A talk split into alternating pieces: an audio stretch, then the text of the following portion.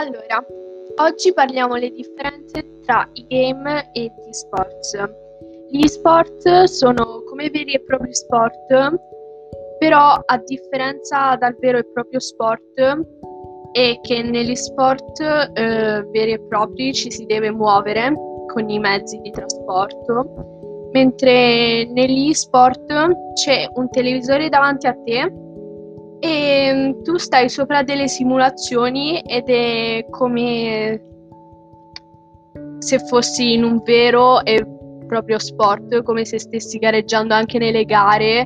e puoi comandare il tuo simulatore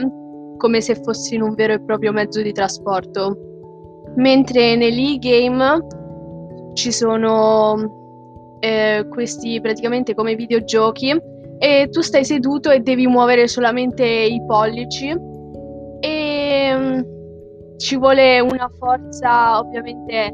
e essere intelligenti anche in questo, perché comunque devi saper usare la logica e devi avere anche molta concentrazione.